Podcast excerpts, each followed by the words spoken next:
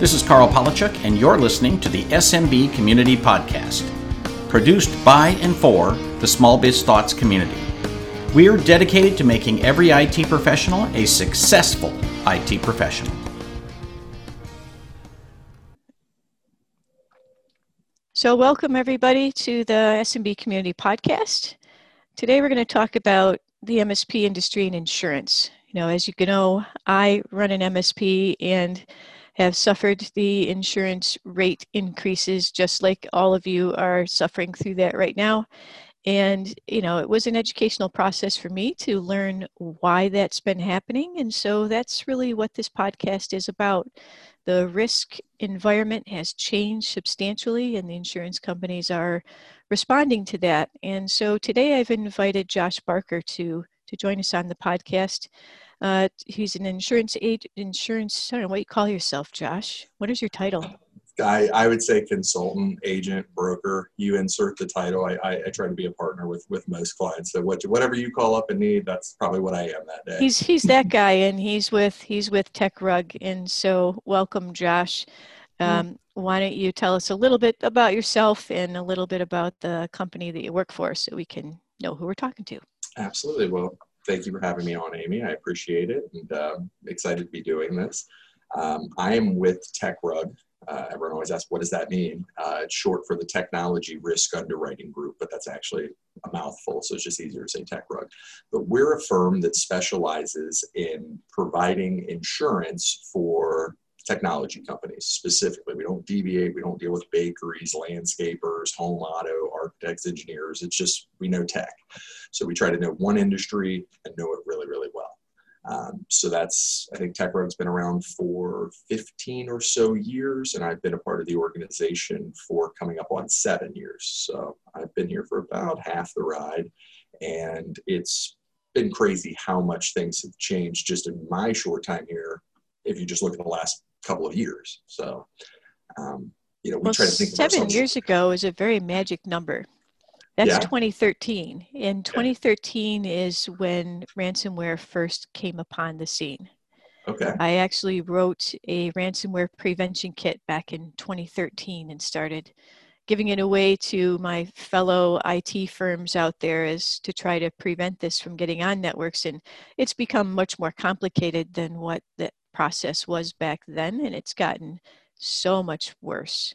But that was that was the beginnings of ransomware. So and i know ransomware is a big component of why the insurance rates are going up so much for for msps so um, why don't you i'm interested from the insurance company's perspective what do you see as the risk expansion that has really caused this rate increase I, I, think there's a few things. If it was just one thing, I, I don't think we'd be here. So it, it's it's kind of a composition of a few things.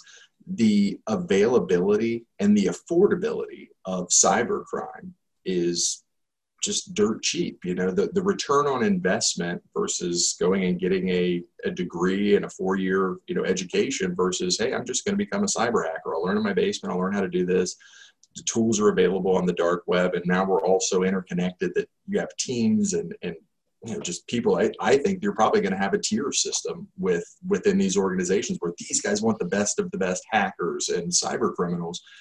You know so so those things are going on. Um, I, I think that it's a digital society, right? Everything is on our phone. Everything's electronic. There, there's the coin shortage out there. They don't want you using cash, so we do all our banking online, and we have all these things going on. I would say, you know, think 2013. How many of us were doing all of our banking and a lot of our bill paying and different things completely electronically? It, it just wasn't available. It wasn't in need. And now that the need is there, people love that just flexibility, the autonomy of it all, it, it creates loopholes. And that's what cyber criminals prey on is vulnerabilities. Hey, as soon as the pandemic started and everyone shut down, they're sending out all these bogus emails. They prey and they find these opportunities and prey on people who aren't educated. That's probably the biggest issue is education, understanding, knowledge. People really realizing there's there's threats out there and I'm vulnerable and I need to do something about it. So so back in 2013, the ransom was 300 bucks. and it's it's you know which was outrageous at the time we thought like i mean sure. somebody's going to demand $300 from you for and those guys made millions of dollars in $300 increments and you know that's what awakened all of the bad guys out there to hey here's an easy way to make money but i think we're way beyond the point where it's some hacker in some basement. This is like organized crime now. These guys have support departments that will help you purchase bitcoins and you know even help you run the decryptors and you know all this stuff. They they even call their victims clients I mean, if you're paying me, you know, that's it's kind of a, a relationship, right? I, will give you a product. It happened to be your product before, but I'll give it back to you for a fee, uh, right? You right. yeah. Now that you're my customer, because I'm holding all of the keys to your kingdom.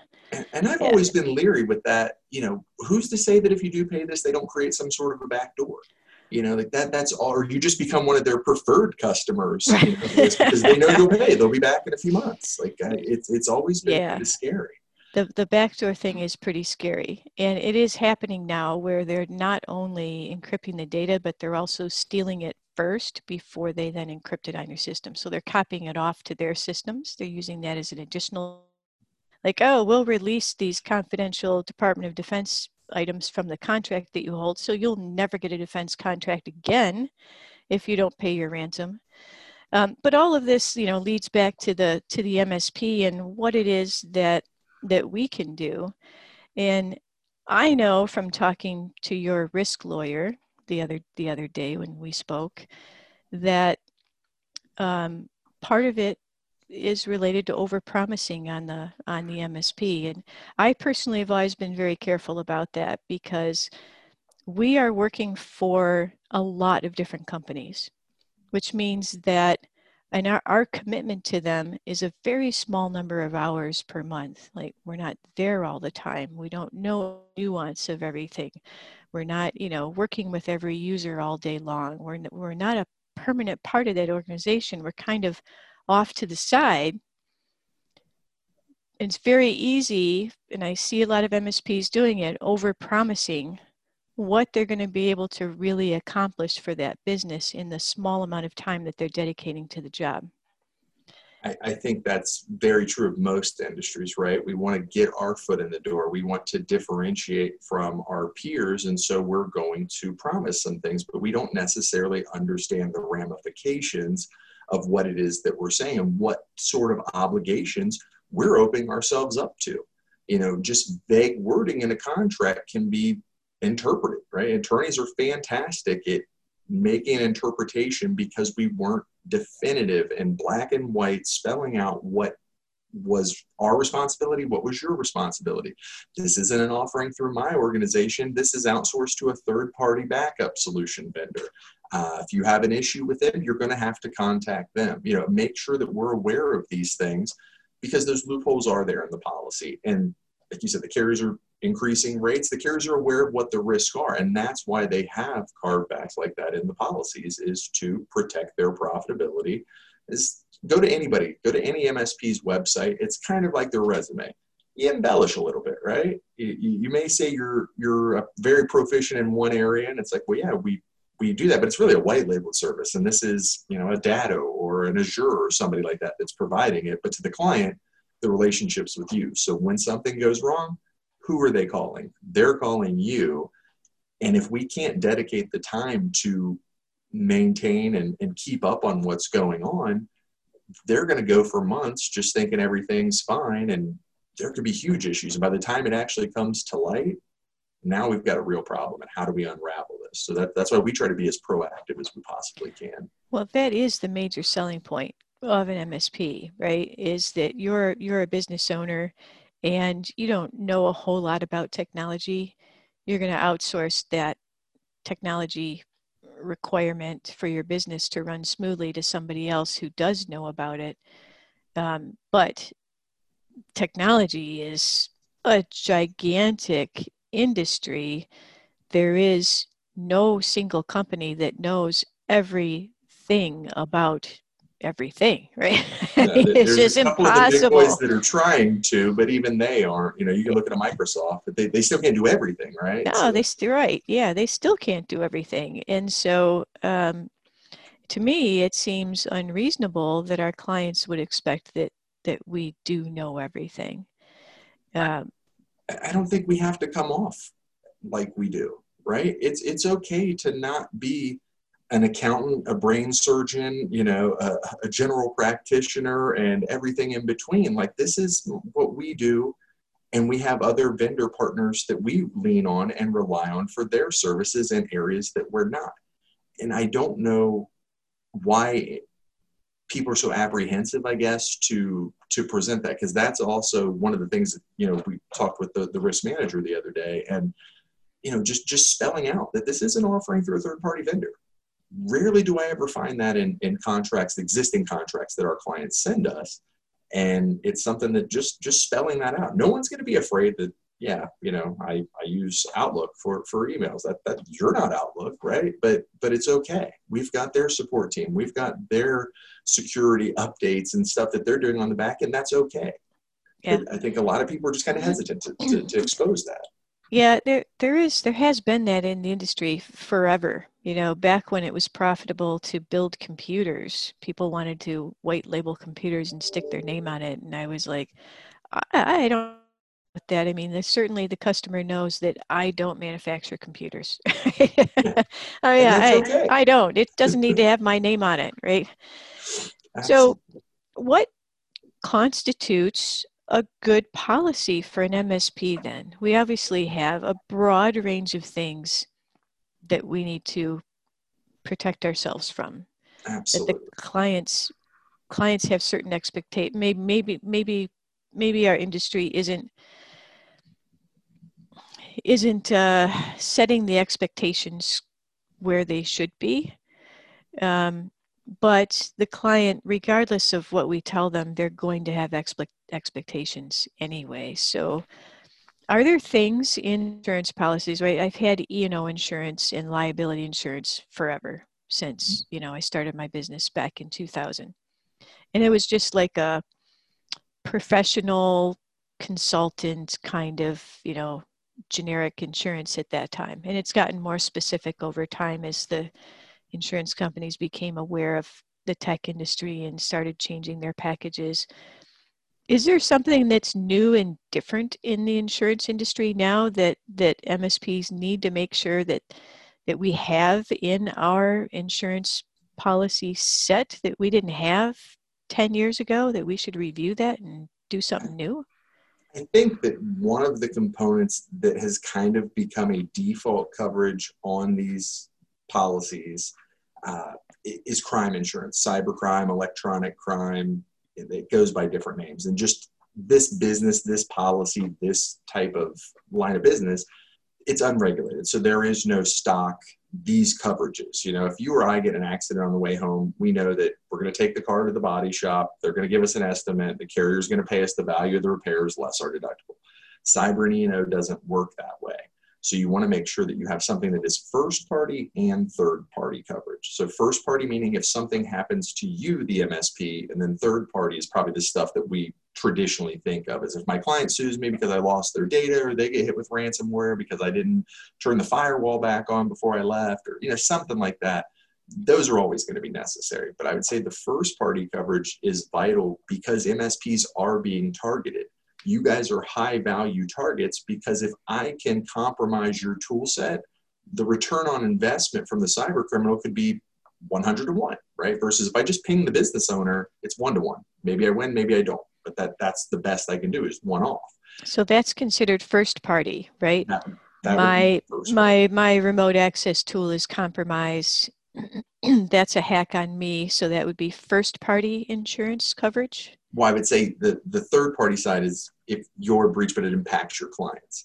But the, Yeah. the first party side of it is again, if, if you're hit with ransomware, if your systems go down, if you fall for a phishing scam, if somebody compromises your VoIP system and they set up an auto dialer just making international calls until you get back in the office tomorrow. Those are the kind of things that I think we need to protect. I don't necessarily know if we need as much protection on the first party because hopefully our MSPs are more knowledgeable and more alert to the threats, but nobody's perfect. And I always say with these cyber criminals, you look at the corny emails and the ter- terrible grammar and capitalization stuff where it just looks funky. They wouldn't send those out if somebody wasn't taking the bait.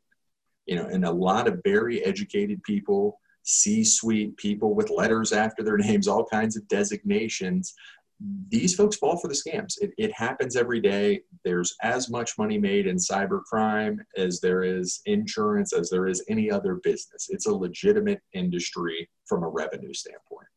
Say, let's call it an illegitimate industry with high revenue.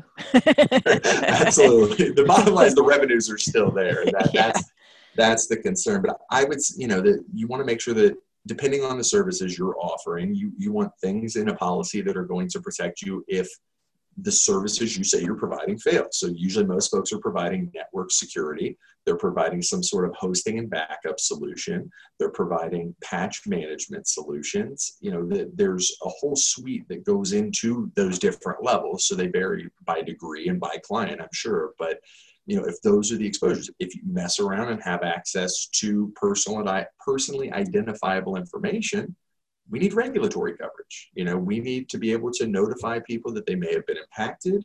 We need to have a forensics analysis done post breach to figure out the severity. Was it just the data was encrypted or was it exposed somewhere? Then we've got credit monitoring. You could get, depending on where these people came from, is there HIPAA to come after you, GLBA, any of those regulatory bodies? You know, those are the components I'd say make sure we have some regulatory coverage in those types of policies. Because most people think, oh, I don't have any of that information. Like, well, do you have client emails? Do you have mailing addresses, billing addresses? Anything in my, it varies from state to state, but in my opinion, anything you're not going to find on the county auditor's website is probably going to be classified as PII. And at that point, if it's exposed, you have an obligation to respond appropriately not responding appropriately is how we go ahead and accumulate those big regulatory fines and penalties. Try to sweep it under the rug, it's not going to go so well. And we have an obligation and a duty to respond and, and correct these things. And you know, I, I've been to countless trade shows and i always you could use every vendor's latest and greatest and have clients that just give you a blank check and i'll take whatever you recommend and things can still go south things still go awry. You know, when they go from version 1.5 to 2.0, there's some vulnerabilities there. So what happens? How do we mm-hmm. respond? How do we address that? And that's where, you know, these policies aren't cheap. You, you've seen the rate increases and things like that. If you're going to spend the money for it, it better work when you need it. So, how do we know it's going to work when we need it, right? Sounds like the third party coverage from, from an MSP's perspective is probably the more important piece of this, isn't it? Oh, absolutely. Absolutely.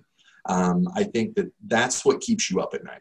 That's what people are paying you for and coming to you for. You're less worried about, oh man, I, I clicked a link in an email and I shouldn't have, and now my computer's locked. That that's not as likely on site. It's not impossible, but it's unlikely. The real threat is your your customers, your clients. They don't know any better.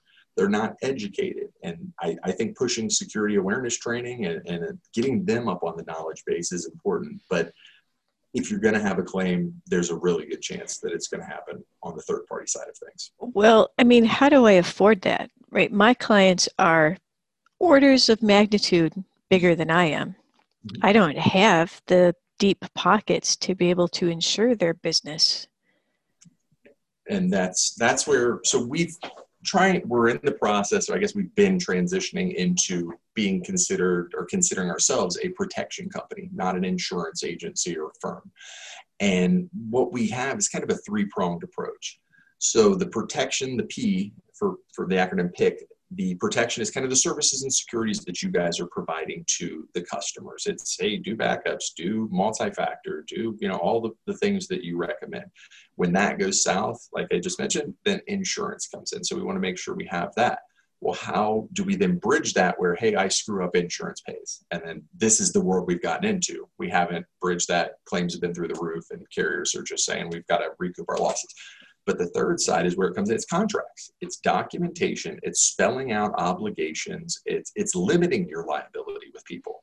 You know, mm-hmm. don't give every client a blank check. Say, hey, we're going to pay you X amount of dollars. I don't know, pick a number, whatever seems appropriate, 5,000, 10,000, you know, or whatever you've paid us over the last two, three, six months, year, something like that. Now, if you've capped that, you know, no matter how many clients are impacted, let's say we use that magic number 10,000. You could have 100 clients impacted at $10,000. We don't need as much coverage as if you had a 100 and they all want a million dollars. You know, so that's that's kind of the the thing that goes into this is limiting your exposure letting the clients know you're not responsible for everything. I think statistics say all the breaches and incidents that we see, 50% are on the MSP and about 50% are on the end user. But if we don't have something spelled out beforehand, it was a tech problem. Well, I wired $50,000 here, but I used a computer you sold me and I was over this platform and you're my mm-hmm. tech person. So you think, no, no, no, I didn't send money to anybody. But when right. they don't have you know, we haven't spelled out what's going on and who's responsible for what. That's exactly what they're going to do. And that's, I think, another kind of segues into they need their own coverage.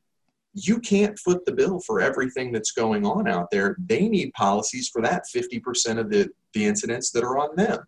And I think if they do have their own policies, now they're a lot less likely to turn that into their carrier versus grasping at straws and bringing in you and the manufacturer of the computer and the internet service provider and their landlord and anybody they can to try to get that money back. It's like you've got to have some skin in this game too. You know, we're here to help you and we do a good job at what we do, but this isn't I guess it's it's a it's a it's a whole. You know, we, we've all got to work as a whole and, and kind of get some unison in, in what we're doing so that everybody is going to be protected, be aware of what's going on, and have something that will respond as needed. So I'm allowed to limit my liability by just saying up front in the contract if some kind of breach occurs, the maximum damage is $10,000 or mm-hmm. three months of services, past services, or something. I just put that into my contract. Yeah, I mean, go, go look at any of your vendor agreements. See what you know somebody like a, a Microsoft or an Azure or whoever. Name your vendor. They're not responsible for anything, and if they are, it's a very very small dollar as opposed to what the actual exposure is on you right. if they cause the incident. So. No, I know. Yeah, one of my favorite. Uh, one of my favorite contractual language things is yeah, are in backup services is you subscribe to a backup service and it says that they're not responsible for backing up your data. I'm like, well, it's kind of what we're hired you to do. Yeah. but but it says it says right in there, yeah, we, we provide backup services, but we're not responsible for backing up your data. Absolutely. So it, it's it's insane. I mean, you can put anything in a contract. Let's be honest. You can put whatever you want in there. Now, whether it's enforceable or it'll hold up in court, who knows? But I've had numerous claim situations where no, no, the client signed off here and rejected that service, and I've got it here in writing.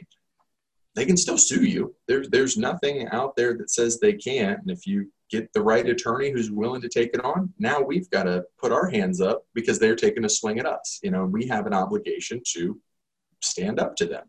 And again, defense costs. Make sure your policies have coverage to provide defense costs for any legal ramifications or legal proceedings that you may get into. Um, right.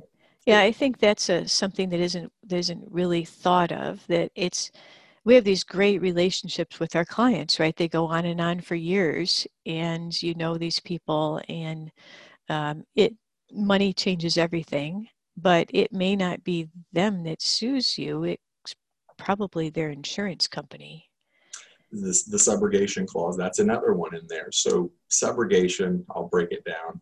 Uh, basically, is if the insurance carrier, let's say I get rear ended by somebody on the way home. I keep saying I'm going to do that. So, knock on wood, it doesn't happen tonight. But mm-hmm. if I'm to get into an accident and it's someone else's fault, well, I don't want to wait for their carrier to get things resolved. They're always going to look at their client first and then get to you. So I go and turn it into my insurance. My company pays for all the damages. I get a rental car, pick it up when it's ready. Now, what they'll do is then turn around and take the money they paid out and then request it of the other driver's insurance. So sub- that's subrogation, just kind of one on one. So yes, waivers and mutual waivers of subrogation in contracts can be very beneficial you know, saying that we won't go after you, you won't come after us kind of thing. You know, we're going to do our best to make sure that everyone is doing the right stuff. But in the event that you guys have a problem that wasn't our fault, you can't have your carrier come after me, and vice versa. And again, it goes back. If you have your own policy, then then it should be taking care of you for the things that I wasn't responsible for, and, and vice versa. So the, the, those waivers are, are very common when we get certificate requests from from vendors, from from clients, from you know RFPs when they're they're doing their proposals and things like that. A lot of people want you to waive subrogation. You know, so why wouldn't we expect or ask the same things of our customers? We're signing on for these types of things. They're doing it on other aspects of their business operations. But sometimes I think they feel that they can kind of turn and, and flip the script on the MSP. Like, oh, I don't need a contract. Why do I need a contract? We're friends. We went to college together. And it's like, if contracts didn't matter, go buy a house, go buy a car. You know, there, there's a reason these industries have implemented that stuff. Don't let clients dictate that stuff to you. So for subrogation, uh, am I? Are you saying I should put into my contract this mutual subrogation. But as an insurance company, then what the insurance companies, I'm just basically saying you can't use your insurance company against me. To come back after me, right? Yeah, but how do the insurance companies feel about that? I mean, aren't you guys counting on that in some ways?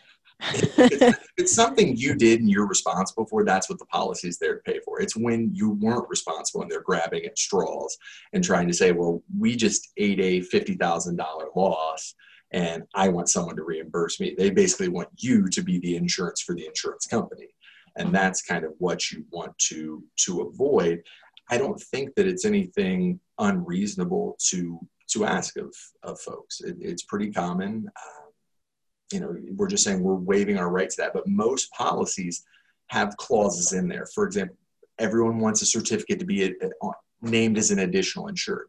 We can do that automatically when required by a written contract. Same thing with the waiver of subrogation.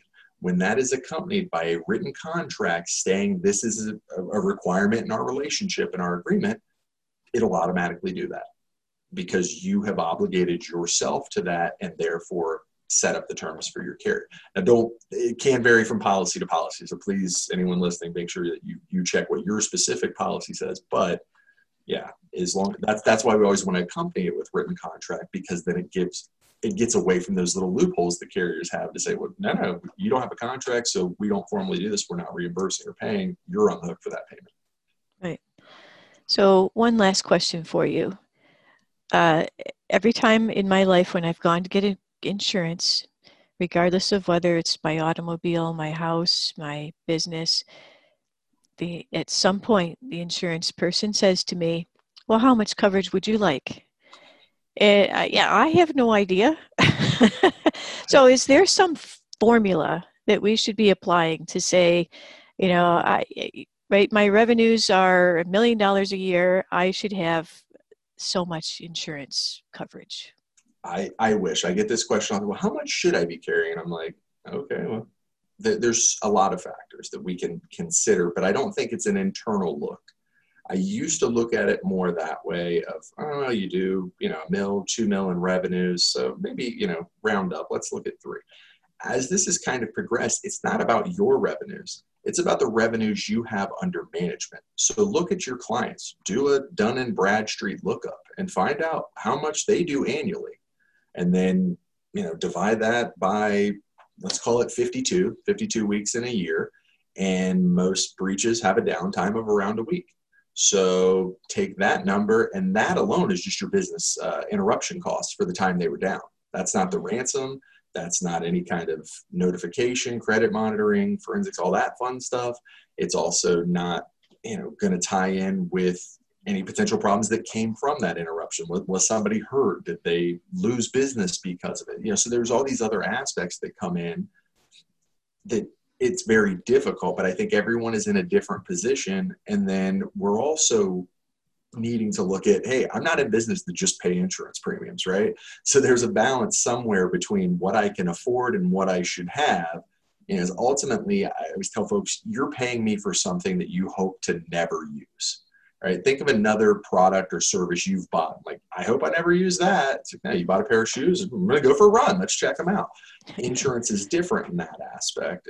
so right. you just got to watch. So I should do that for all of my clients and then add it up or my largest client or i mean i would say all of them because if you have a tool set compromise and everybody's impacted mm-hmm. um, you know then that's potentially what you're looking at or or say you know, look at your total revenue so we always look at what are your annual revenues and then of that what is managed service break fix hardware sales take the percentage of things that people rely on you on so the hardware sales probably isn't going to be something that's going to feel an impact from that stuff um, consulting services probably aren't going to feel an impact for that. But anyone that you're doing, you know, hosting, backups, regular, just managed service clients, factor that percentage, you know, those clients, and then look at them.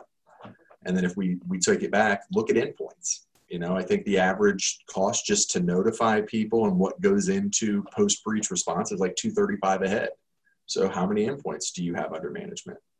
if we add those in, I mean, I, I could make the picture scary enough that, hey, you need 100 million of insurance. and it's like nobody's going to be able to afford that. And mm-hmm. carriers anymore, right. it's hard pressed to get three mil out of them without a contract requiring it. So that's where, again, that contracts and limitation of liability with the clients, maybe we can get away with two or three melon coverage because we've capped our liability and, and addressed those things. But yeah, if you really got into breaking it down to every little detail of it, the, yeah. the cost or the what you should carry would be astronomical and no one would offer it or could afford it. But. So yeah, we're we're come back around then to the limitation of liability, and that's thing that that we're probably most of us missing in our contracts that we need to to fix. It's, it's, it's a key component. I mean, there's if you go to five different attorneys, you're going to get five different sets of recommendations or a template, you know. But I think there's a handful of things. At least from what we're looking for from an underwriting standpoint you know we're looking for something that acknowledges limitation of liability. It spells out the terms of the services to be offered and everyone's responsibilities. We want some sort of you know indemnity or hold harmless clause. Uh, force majeure clause is another one. We don't cover acts of god. Nobody does. So if the power lines go down and when they come back on if their firewall doesn't kick on the unauthorized access the next day isn't covered by anyone's policy. Have we acknowledged those things? Because if we don't, the MSPs in this are the doctors, and the customers are basically the patients. They're coming to you expecting your expertise on these things. So if it's not in writing, nine times out of 10, the judges and the court systems are going to side with the patient, with the consumer.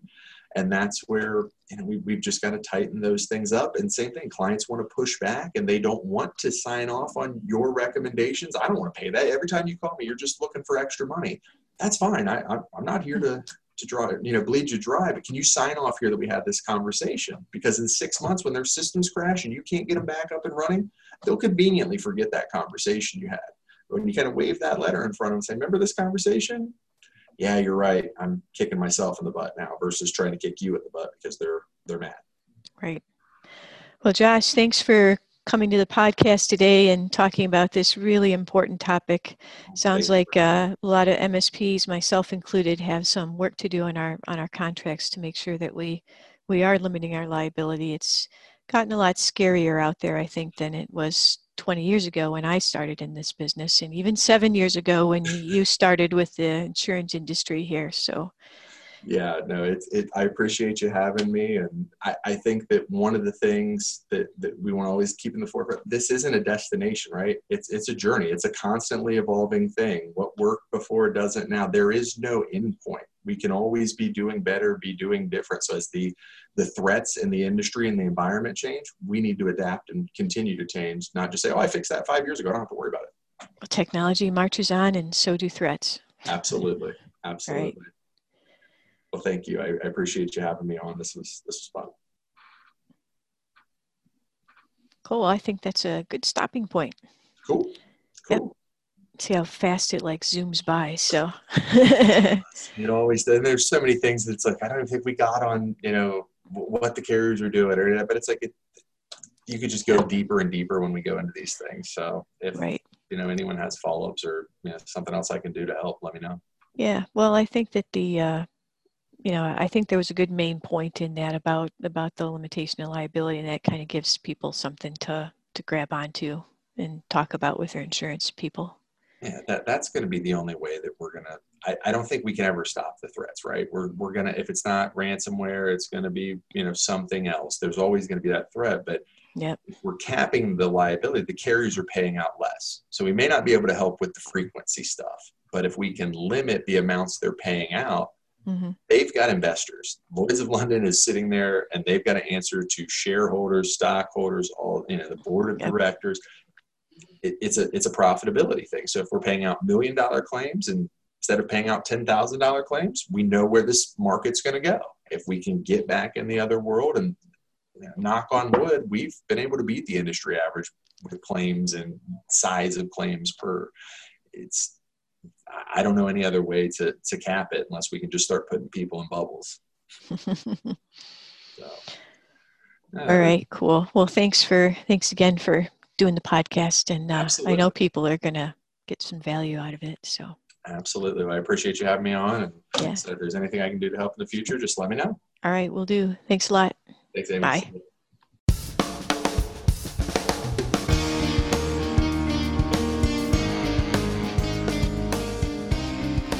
Thank you for tuning in to the SMB Community Podcast. If you found this useful, interesting, or fun, Please subscribe, share with your friends, and give us a thumbs up on your favorite social media. Please check out the show notes at smbcommunitypodcast.com and give us your feedback.